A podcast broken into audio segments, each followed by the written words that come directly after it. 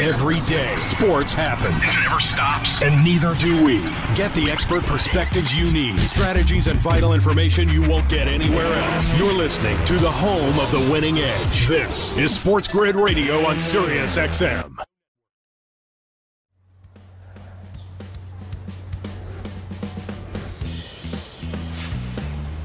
Hour number two of the morning after, right here on Sports Grid, Sirius XM Channel 204. I'm your host, Ben Stevens. Joe Ranieri with us for the first hour, but in these final two hours, beginning here in hour number two, we will have three guests apiece in each of these final two hours. Joining us in hour number two, it'll be Cam Rogers up next after the break to talk a little bit of the Bermuda Championship and the PGA Tour, maybe even some NFL week number eight picks with Cam Rogers. Then Brian Fonseca makes his debut here on TMA in the middle part of the hour. And finally, Pam Maldonado to talk some college football entering the best weekend of the year, week number nine in the CFB slate as well. Right now, to begin things in this top of the second hour, I'm your host, Ben Stevens, and we will run through some NBA recaps across the association. The second week of the NBA season getting underway last night. And here in New York City, not far from our Midtown Manhattan studios, the New York Knicks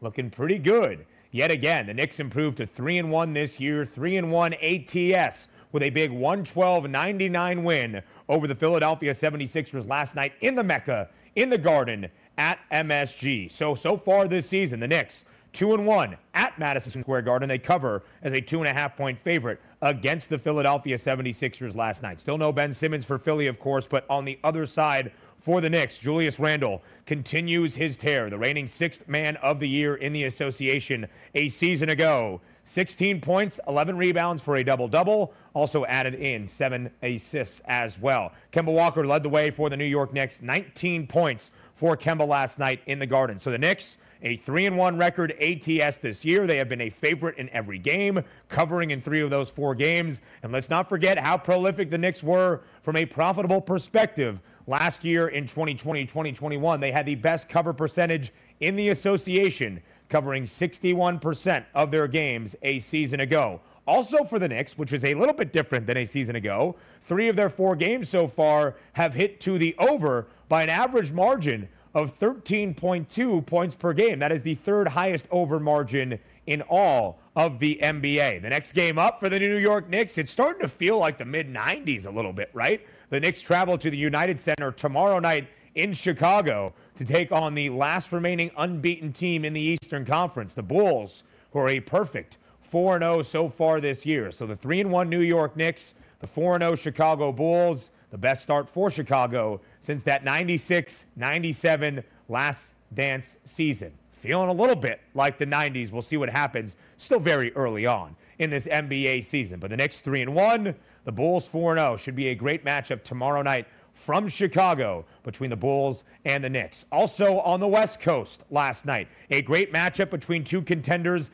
in the Western Conference in the Utah Jazz remain a perfect unbeaten so far this season, knocking off the Denver Nuggets 122 110 last night in Salt Lake City. So the Jazz off to a perfect 3 and 0 start. All five scorer, uh, starters, excuse me, for the Denver Nuggets scoring in double figures last night. But on the other side, it was Rudy Gobert leading the way for the Utah Jazz. 23 points, 16 rebounds for Utah, and then also off the bench as the Jazz play deep into that rotation for Quin Snyder. Jordan Clarkson, Joe Ingles. Clarkson, 19 points. Joe Ingles, 13 points. They were the two favorites to win the Sixth Man of the Year award in the NBA entering the year on the FanDuel Sportsbook. They were the two finalists last year. As we welcome in our Sports Grid radio audience here, the second hour of the morning after, just getting underway. You're listening on Sirius XM, channel 204, the Mightier 1090 out on the West Coast. I'm your host, Ben Stevens. Great guests on the horizon in this second hour of the morning after. But right now, looking at the association. Second week of the NBA season, our second hour here on TMA. So the Utah Jazz, a perfect 3 0 straight up this year, a perfect 3 0 against the spread. Utah, just one of three teams so far this year that is a perfect unbeaten mark against the number so far this season. Those unbeaten teams against the spread, just three of them remaining in the NBA. Chicago, a perfect 4 0, 4 0 straight up. 4 0 against the spread. Utah, a perfect 3 0 straight up, 3 0 against the spread. The Memphis Grizzlies, a perfect 3 0 against the number as well. The Grizzlies getting two and a half on the road against the Portland Trailblazers tonight out on the West Coast as well. We have seen some movement, slight movement in the Western Conference marketplace for the Utah Jazz. They entered the year the fourth shortest odds to claim the Western Conference crown at plus 650. Right now, they have the second shortest odds, only behind the LA Lakers at plus 480 to win the Western Conference on the FanDuel Sportsbook. There hasn't been a ton of movement in either marketplace, either East or West, but the Jazz have had that much movement in the top of the Western Conference right now. Again, from plus 650 to begin the year to plus 480 right now in the Western Conference on the FanDuel Sportsbook. I mentioned those two teams, by the way, in the Eastern Conference. The Knicks and the Bulls, who play each other tomorrow night in Chicago. Chicago, 20 to 1 to win the East. The Knicks, 36 to 1 to win the East. The Knicks were 46 to 1 to win the Eastern Conference entering this 2021-22 NBA season. Let's not forget the New York Knicks, the number 4 seed in the Eastern Conference playoffs just a year ago. Great NBA action to get to tonight as well. A big game in Brooklyn, the Heat and the Nets. A great game out on the West Coast, like I mentioned, between the Portland Trailblazers, who are struggling so far against a Memphis Grizzlies team off to a very strong start. We'll talk to Brian Fonseca from FanDuel later in this hour to talk about some NBA action. Up next, though, it's Cam Rogers, some PGA Tour plays for the Bermuda Championship. Also, maybe some NFL action Cam has his eye on. That's next here on the grid. Stay with us on the morning after.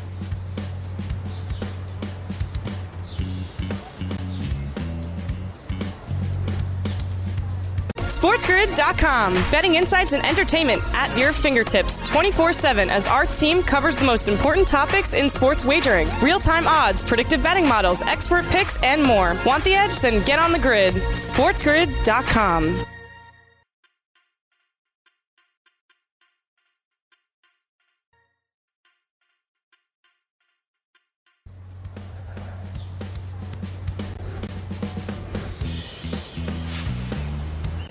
The second hour of the morning after, right here on Sports Grid and Sirius XM Channel 204, rolls on. I'm your host, Ben Stevens. You are watching all across the Sports Grid network, and we bring on one of our favorite guests right now to the show, to TMA on a Wednesday. It is Cam Rogers joining us once again, as he does on a weekly basis, not only to talk some PGA Tour in the Bermuda Championship this weekend out in the Caribbean, but also, Cam, some NFL leans we have for week number eight of the NFL season. I'm looking at the rundown right now. Not only am I seeing finishing positions from Cam Rogers, which he does on a top 20 basis for the PGA Tour, I'm looking at a robust NFL card. So, Cam Rogers, a pleasure to have you here on this Wednesday edition of the Morning After.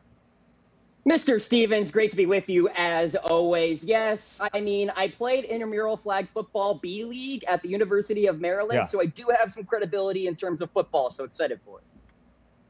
I mean, that's all we really need, right? Just some intramural football. I was a backup high school quarterback. We can break down the NFL with the best of them. Cam Rogers, by the way, the host of the Lock It In podcast on the Believe Podcast Network, a PGA Tour wizard and savant. So it's a weird championship format out in the Bermuda Championship this weekend, Cam. I've been reading reports that the field is not entirely full. There was some issue in terms of traveling there. There's some storms in the area that have canceled the Pro Am today. So, what do you make of the Bermuda Championship for this upcoming weekend? Yeah, I hate to be on your very airwaves, Ben, and say that maybe you should dial it back with your betting in golf this week. But I'm going to say it because it's just one of those wonky tournaments where, let's face it, the field is absolutely horrible and horrible in a relative sense. Obviously, there's plenty of talent, but the issue is you have a lot of Corn Ferry Tour graduates playing this week. And the problem is that you just don't have a large sample size of these guys playing on the PGA Tour. So it's really hard to hedge your bets on those types of players because in theory, you would like a larger sample size of their performances on the big tour, right? So if you want to dial it back this week, I certainly wouldn't talk you out of it. It's going to be a wild tournament. You talked about it with the wind. My co host, Bridget Whalen, on the show for Golf Bets on Us, part of the Lock It In podcast series, told me that yeah, it can get pretty crazy down there in Bermuda. She actually vacationed there pretty recently. And so we're talking about consistent winds of 20 to 25 miles an hour.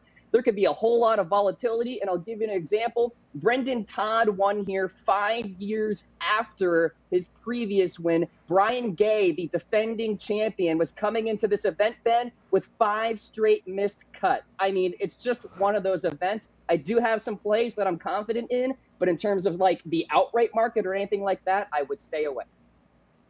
Yeah, there's not a lot of names that are probably household names from a PGA Tour perspective on that futures outright board right now. You look at the favorite, Matthew Fitzpatrick at 10 to 1, Christian Bezuidenhout at 14 to 1. I hope I pronounced that correctly. I think I was pretty close. Patrick Reed, maybe the most well-known name in the field at 18 to 1. So Cam, that's how the future board looks. But if you don't really have a strong field there and it's hard to pick a winner in such a volatile event, let's look at some of your prop plays and looking at those top 20 finishing positions for the Bermuda Championship. Who are you targeting in that market on the FanDuel Sportsbook? Yeah, I've been on a good run here with the top 20s. This is really where you can make your money. The top 10s and the top 5s obviously have a good payout, but it's harder to nail down, especially at a tournament like this. So let's talk about Denny McCarthy at plus 175, one of the elite putters on the PGA Tour, fourth best Bermuda putter in this field. I think that's going to work out very well for him. Elite course history here, two top 20s in his two appearances here. Remember, we've only played at Port Royal Golf Club twice on the PGA Tour. And by the way, just to quickly say, this golf course is tight. This golf course is thin. You need to be accurate off the tee. The rough isn't as penile, I would say, but still, we're talking about a lot of tree line situations here. This is your classic plotters type of tournament. When people like Brian Gay and Brendan Todd are winning, that's when you know bombers don't necessarily have an advantage. So I just want to point that out. I mean, going off of that theme there, give me Ryan Armour at plus 200 mm. for a top 20 as well. Second in the field in fairways gained, two top 20s in this event as well. So I like that play. Russell Knox, top 20, plus 165. I actually do like a sprinkle in the outright market if you want to with Russell Knox. He's an interesting play, solid course history, having placed 16th and 11th here, ranked seventh in strokes gained to ball striking and fourth in fairways gained over the last 24 rounds. And actually, you want to talk about the win this week, Ben. Dating back to 2017, Knox is the number one player in this field in strokes gained in windy conditions. So Russell Knox for a top 20. I like that play as well. And then Vaughn Taylor, he rates out top mm. 30 in hitting fairways, iron game, and putting on Bermuda greens. That's a balanced game that you want. A winner at Pebble Beach, which is a very similar golf course to this one. So Vaughn Taylor there for a top 20. I like that play. Okay, I like that very much, Ken. I like that you have gone through the Bermuda Championship. You have told us where the top 20 finishing positions value lie. And I also think you bring up a great point about hey, if this is not the most stellar week on the PGA Tour, that's okay. Sometimes the best bet is no bet at all. Maybe it's a time to reset and look over to the National Football League. Week number eight starts tomorrow night with what seemed to be a wonderful primetime matchup between two really good teams in the NFC, the 6 and 1 Green Bay Packers and the last remaining unbeaten team in the NFL, the Arizona Cardinals, a perfect 7 0. Of course, we know some of the COVID concerns happening right now for Green Bay. Davante Adams placed, placed on the COVID 19 list earlier this week. Allen Lazard, a fellow wide receiver, added to that list yesterday. You also throw on defensive coordinator Joe Barry for the Green Bay Packers. That is why when the line opened up in Arizona's favor at three and a half, it is ballooned all the way up now, Cam, to the Cardinals laying six and a half on the FanDuel Sportsbook. Are you looking to go in contradiction to that market move and maybe take Aaron Rodgers in the points on a Thursday night? Yeah, absolutely. And by the way, I just want to note I was reading off the wrong odds there for the top 20s. My apologies on that one. The FanDuel odds That's are actually right. better than what I read off. So just want to put that out there. But the picks stay the same. Let's talk about the NFL. You're talking about an Aaron Rodgers led team getting six and a half points against the Arizona Cardinals. And here's my logic here, Ben. I mean, look, yes, no Davante Adams. Yes, no Lazard. But still, the Arizona Cardinals can't win every single game. They're not going to win every single game this year. And so for Green Bay, you're asking to not even win this football game? I mean, keep it within that six point margin. I like that play a lot. I see a lot of Aaron Jones and I see this offensive line really getting it to the Arizona defensive front there. The defensive front is one of their weaknesses. So I do like Green Bay in this game to cover. And if you want to sprinkle on a little money line, have at it. Yeah, I don't mind it at all. You're going to get an angry Aaron Rodgers in some sort of a way where you think he doesn't know the betting line for this? All right, you don't think I can go out there with a couple of guys and still win this football game? I like Aaron right. Rodgers and the points there as well. Cam, two money line plays you have with some plus money on the money line. What are those teams and what are the plays for the upcoming weekend of the NFL? Yeah, I like the Pittsburgh Steelers in this football game against the Cleveland Browns, Ben. I mean, let's monitor the practice reports this week, but I think it's safe to say that Baker Mayfield is not going to be 100%. And then the questions are about Odell Beckham Jr. and Jack Conklin. What are their statuses for this football game? And look, the Pittsburgh Steelers have their flaws, but they're coming off a bye week. They're well coached. I mean, Mike Tomlin with his press conference about the USC rumors, you know he's going to be motivated in this football game against the Cleveland Browns. You know that Steelers defense is going to take it to the Cleveland Browns and whoever is playing at the quarterback position. So I do like the money line there. And then the Detroit Lions, I mean, look, kind of the same logic with the Arizona Cardinals. They can't win every game. The Lions aren't going to lose every game, I don't think. And so I could see them performing well uh, against the Philadelphia Eagles, playing hard for Dan Campbell, throwing out all the stops. Three and a half is what the Lions are getting at home. They are 0 7 straight up, but 4 and 3 against the spread. Maybe it's the first win of the year. Cam Rogers, as always, PGA Tour plays and some NFL leans. Thank you for doing it all in the morning after. Thank you, Ben. Take care, guys.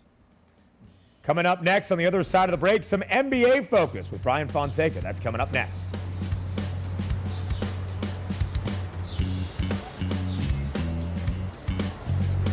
SportsGrid.com. Betting insights and entertainment at your fingertips 24 7 as our team covers the most important topics in sports wagering real time odds, predictive betting models, expert picks, and more. Want the edge? Then get on the grid. SportsGrid.com.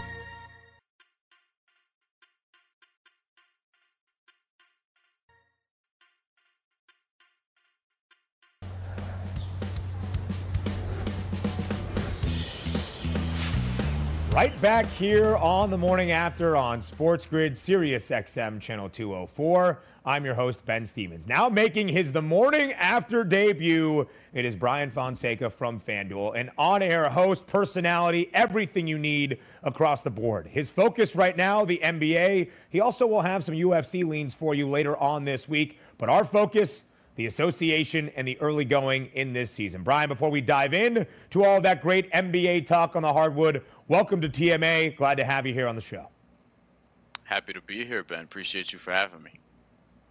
So, Brian, one of the games last night that I found rather enticing, even without LeBron James, the Lakers go on the road in their first away victory of the year, their first road matchup of the year, and knock off the San Antonio Spurs in overtime, winning 125 121 in San Antonio. No LeBron, but a big night for Anthony Davis and a big night for one of the newest additions to this Lakers team, Russell Westbrook. What have you made of the Lakers so far this season in the very early going?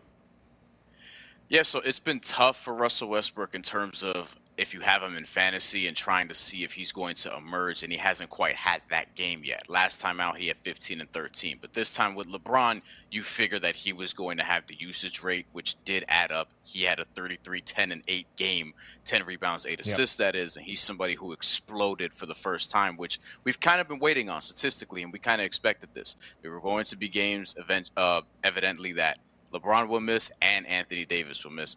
And we know that Russell Westbrook is going to bring it on those nights. And that's why you got him to sort of, you know, keep you afloat in the regular season, get a high playoff seed, and then you figure it out from there. I still do think, however, that even though he had his 33, 10, and 8, even though Anthony Davis had 35, 17, and 8, I do think that at some point, if it doesn't work out in the starting lineup, Russell Westbrook as six man is something that the Lakers should consider. And that's not a diss because you would still want him to finish games because he's still Russell Westbrook at the end of the day. And he would be your super sub to play 30, 32 minutes per game or so. But at the same time, if you're going to get this out of him, it's just difficult to do with LeBron out there kind of like, and we'll get to the Heat and Nets later. And I don't want to step on this too much, but why I think Tyler Herro is sort of emerging as somebody coming off the bench, as opposed to if he was in the starting lineup, you would have to worry about Kyle Lowry, Bam Adebayo, Jimmy Butler, and sometimes it's just easier for guys to come off the bench.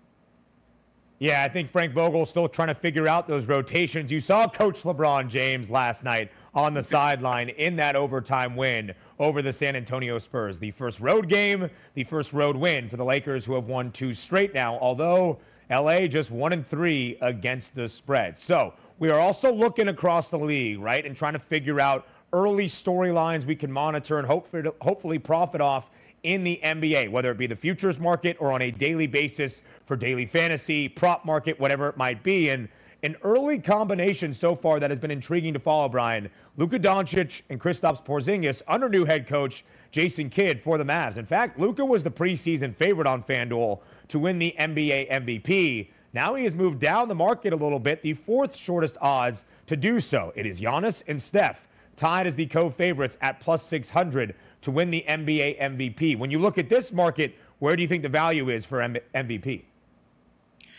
Well, look, I mean, even though Giannis is the favorite here, tied with Steph Curry, plus 600 is still very good odds, right? The thing with me is that MVP is very challenging in general because, I mean, almost the whole award is a stay away at this point because it's like, who are you going to pick out of this pool? Joel Embiid is somebody who you would think without Ben Simmons, maybe he takes a leap, and then last night they lose to the Knicks and he only has 14 and 6.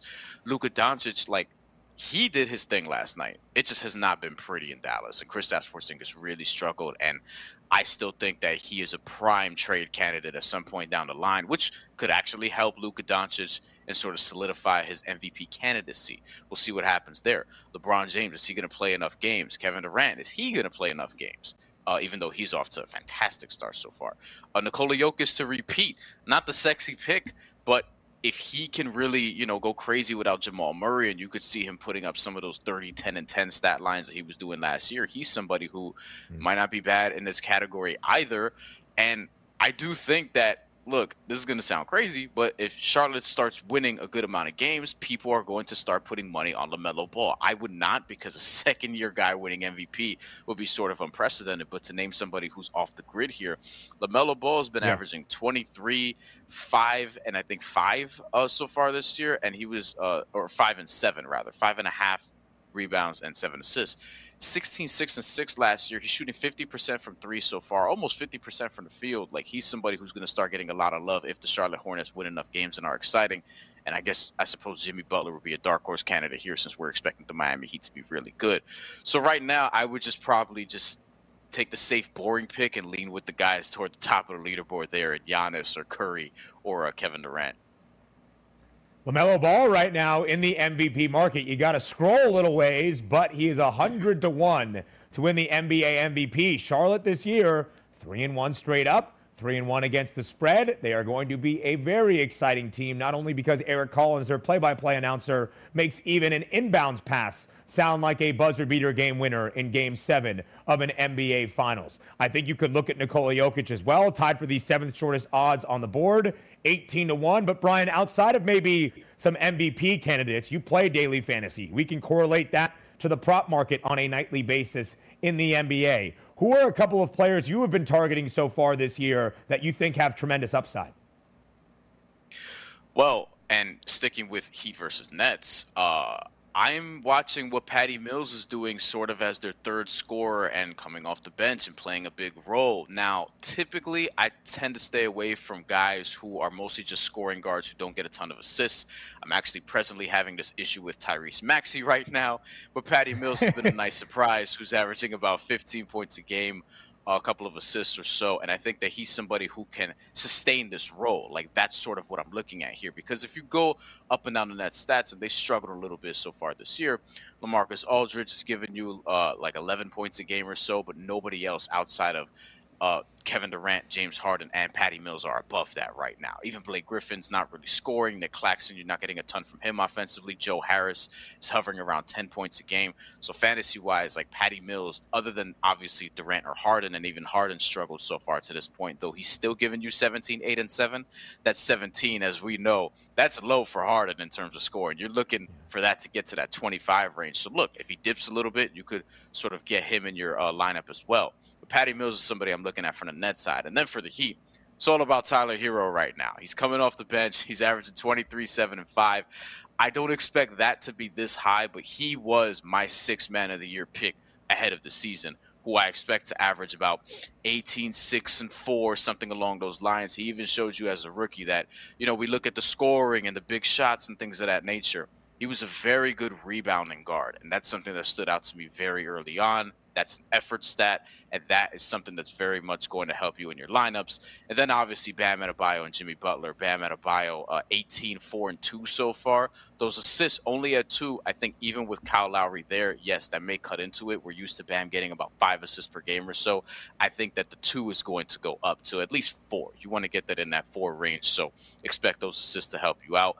The 14 rebounds per game may not stay, but I do think he'll get back to getting 10, 11 or so rebounds per game. Yeah. And then with Jimmy Butler, he's averaging 25, 5, and 3 right now. And he's going to probably lead the NBA in steals again, which is great uh, fantasy wise. The 25 points might not be sustainable, but you do expect that he'll lead the team in scoring. It's going to be either him or Bam at the end of the day, unless Tyler Herro keeps up this insane pace. So uh, definitely got a bunch of guys to look out for in this game.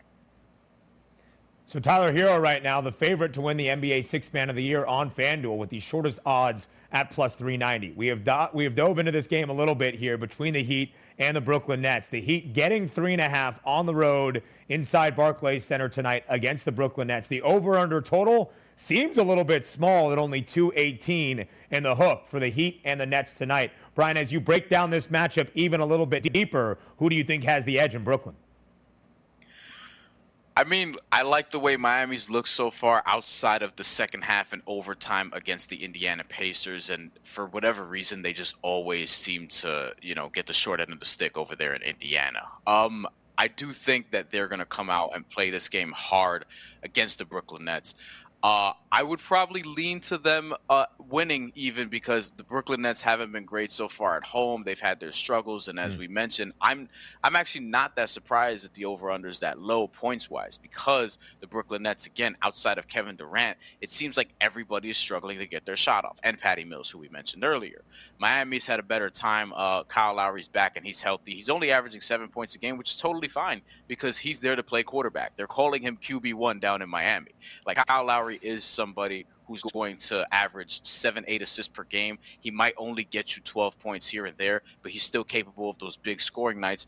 And who really from the Nets backcourt is going to lock him down? So this could be one of those big Kyle Lowry performances that we've been expecting, maybe at 18 and 7 or something along those lines. And you know they want to beat Brooklyn because they want to establish establish themselves, sorry, as one of those teams in the Eastern Conference who can come out and win a championship. So I am going to roll with the Miami Heat here in a minor upset at Barclays Center. Maybe a little sprinkle on that money line for the Miami Heat, plus 136 on the money line tonight at Barclays against the Brooklyn Nets. And like Brian mentioned, the Nets, the favorites to win the East at plus 120. The Miami Heat, the fourth shortest odds at plus 950. Brian Fonseca from FanDuel breaking down everything you need to know in this early season action in the NBA. Brian, thank you so much for taking the time here on the morning after. Absolutely. Thank you guys for having me. Appreciate it.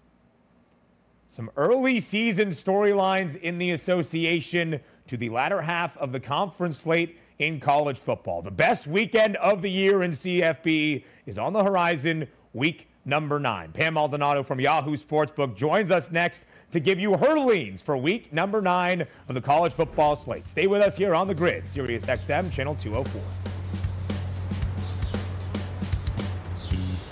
SportsGrid.com. Betting insights and entertainment at your fingertips 24 7 as our team covers the most important topics in sports wagering real time odds, predictive betting models, expert picks, and more. Want the edge? Then get on the grid. SportsGrid.com.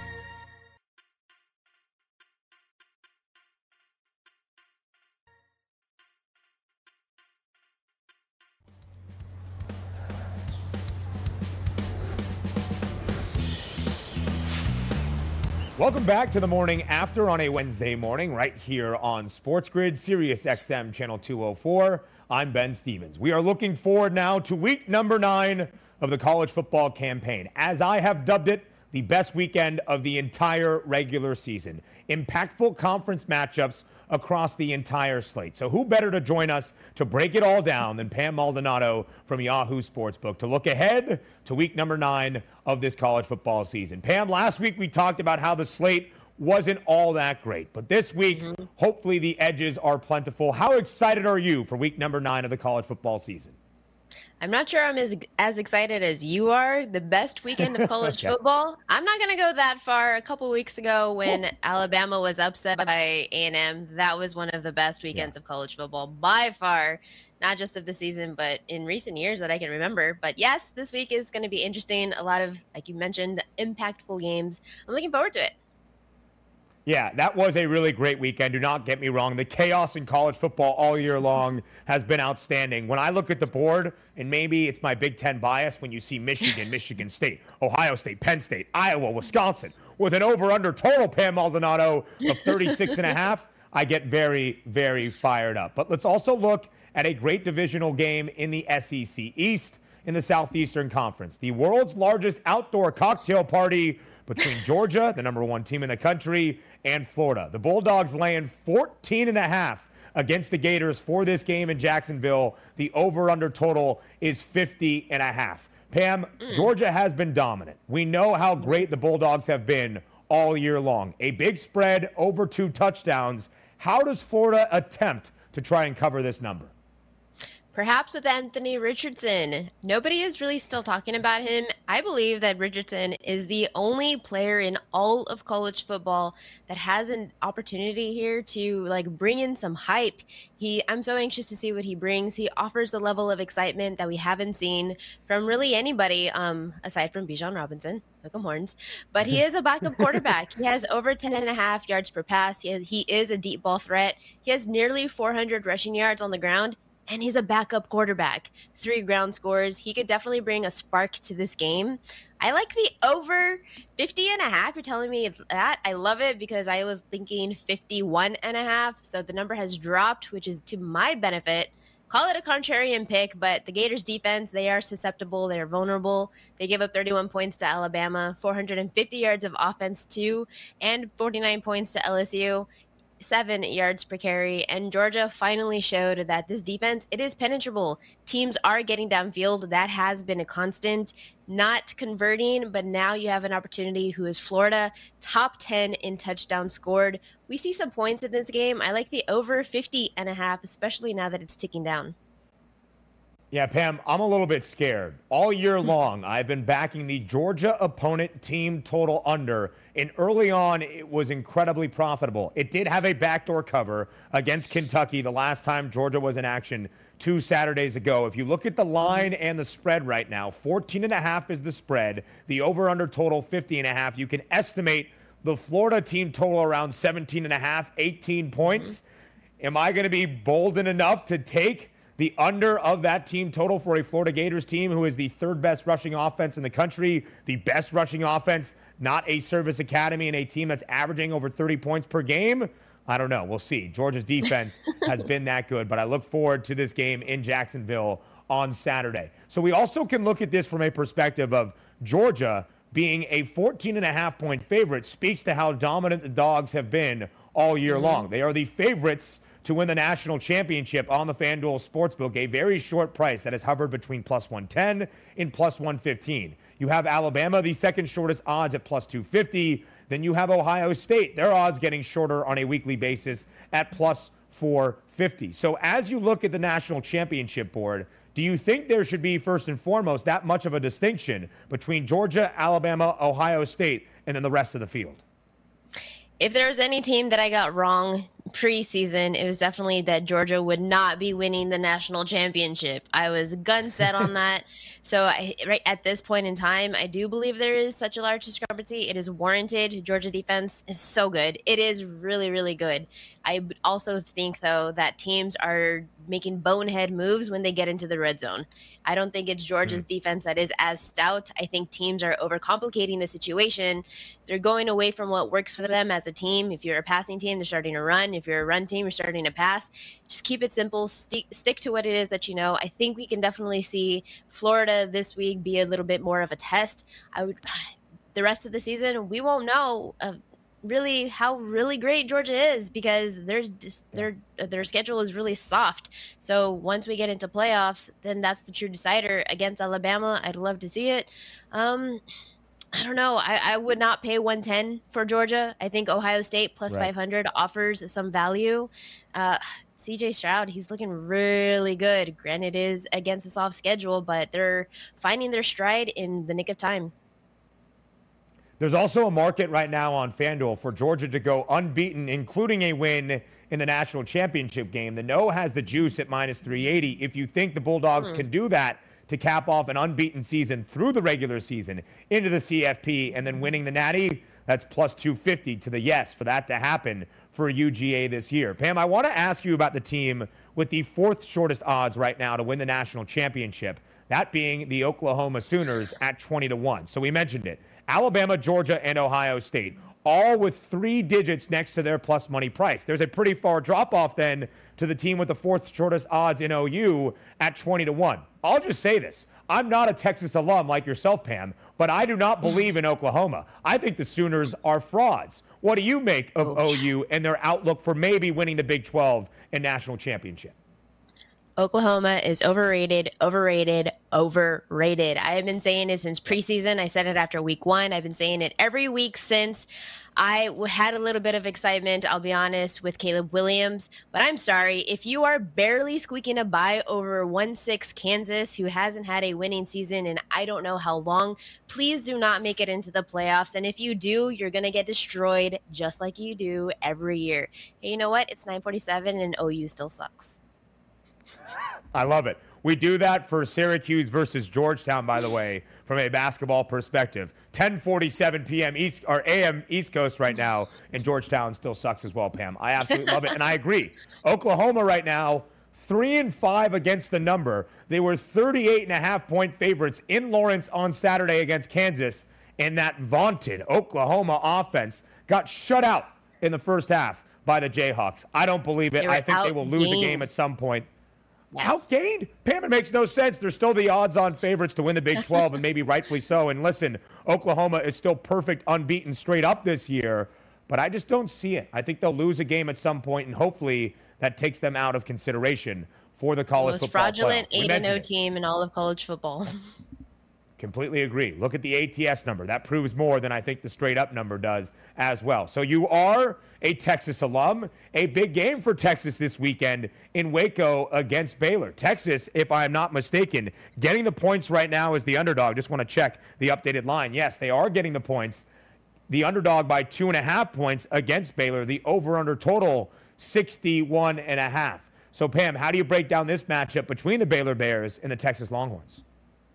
I do like Texas to cover in this game and come out with the outright win. I also like the over for the Longhorns. Um, this could be similar to Oklahoma State, the Baylor game, except the Cowboys they won that game 24 to 14 with three thrown interceptions, and Baylor was held to 14 points and 100 rushing yards. But the big difference is that Oklahoma State has a defense. You know what Texas doesn't have?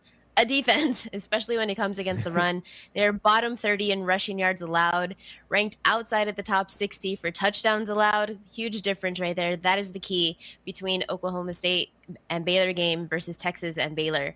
And the Bears, they're going to score. Can Texas Absolutely. Oklahoma State's running back, Jaylen Warren, he rushed for 125 yards and two scores in that game.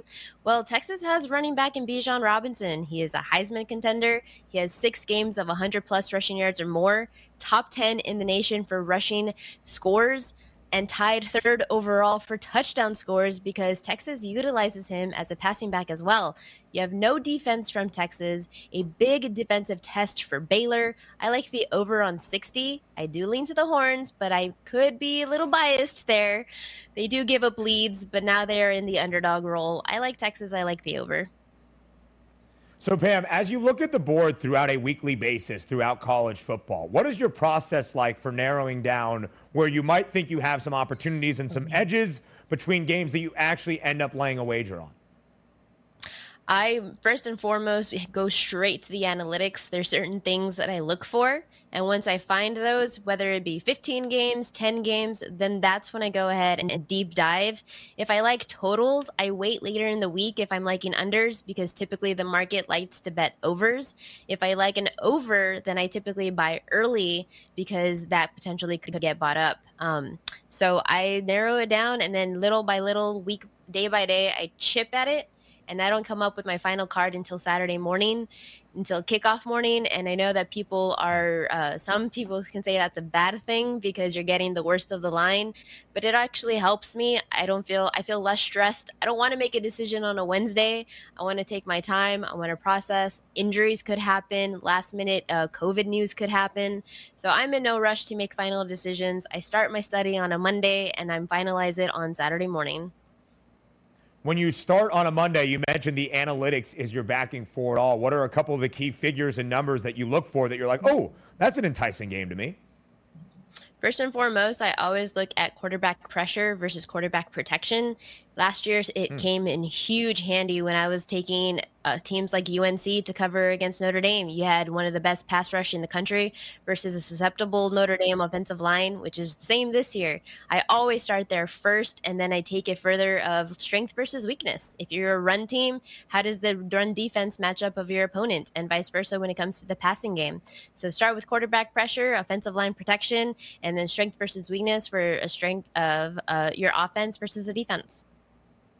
That is some very, very strong handicapping right there. A great way to get started as you look throughout the week for college football. And I agree, Pam. I think at times when you look at the NFL, maybe the numbers early on in the week have not been as influenced by the public pricing. But in college football, where the lines vary so very much, I don't think mm-hmm. waiting till Saturday morning is quite the hindrance. It might be if you were to wait till Sunday morning for the National Football League. So I brought this up briefly, and I would love your thoughts on it based on when you look at that over under total the 36 and a half total number for Wisconsin and Iowa. When you see 36 and a half for a college football game, what is your first thought?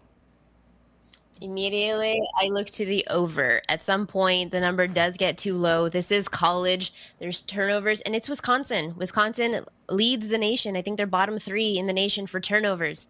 Tell me that there's not going to be an interception touchdown somewhere, a fumble return touchdown somewhere, and you're going against Iowa, who leads the nation in takeaways. Mm, yeah, I like the over in that game. I don't love it. I'm not sure I'll get to the betting window with it, but at some point, a number does get too low.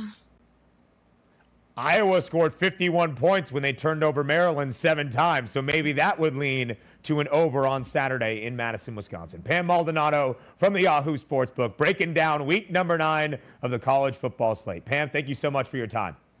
Yeah, thanks for having me and good luck with your bets this weekend. And as always, hook 'em. I appreciate that very much. All right, coming up next here on the morning after, we get Fasano's fun fact of the day. What will it be? Let's find out together after the break. SportsGrid.com. Betting insights and entertainment at your fingertips 24 7 as our team covers the most important topics in sports wagering real time odds, predictive betting models, expert picks, and more. Want the edge? Then get on the grid. SportsGrid.com.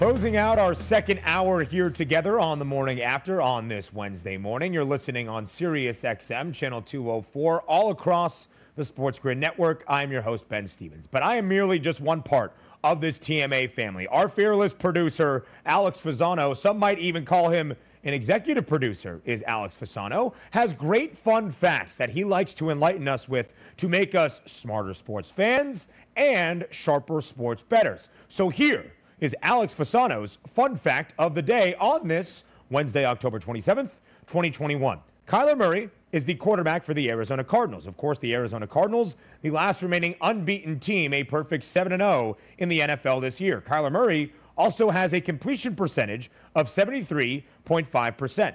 Kyler Murray is the fourth quarterback since the 1970 NFL merger to start and win each of his team's first seven games of a season and have a completion percentage of 70% or better over those first seven games. The other quarterbacks, the other three as a part of this group of four Tom Brady, Peyton Manning, and Aaron Rodgers. Kyler Murray plays Aaron Rodgers tomorrow night in Glendale, Arizona. The Cardinals, a six and a half point favorite at the moment, against Aaron Rodgers. Those four quarterbacks, which Kyler Murray is now in contention with, to start out by winning the first seven games of his team's year and have a completion percentage of 70% or better, the first three quarterbacks to do that, Peyton, Tom, Aaron, all won the AP NFL MVP that season. Right now, you might be saying, huh, what are Kyler Murray's odds to win the MVP? They're plus 450, tied for the second shortest odds on the board on the FanDuel Sportsbook. He is tied with Dak Prescott at plus 450. Josh Allen right now is the favorite at plus 300. So Fasano's fun fact, not only fun, but also potentially profitable. Kyler Murray plus 450 to win the NFL MVP. Hour number three is on the other side of the break. It is a very happy hour here on the grid. Great guest to take you up until noon Eastern Time. Stay with us, SiriusXM, Channel 204, all across the Sports Grid Network. We'll be right back.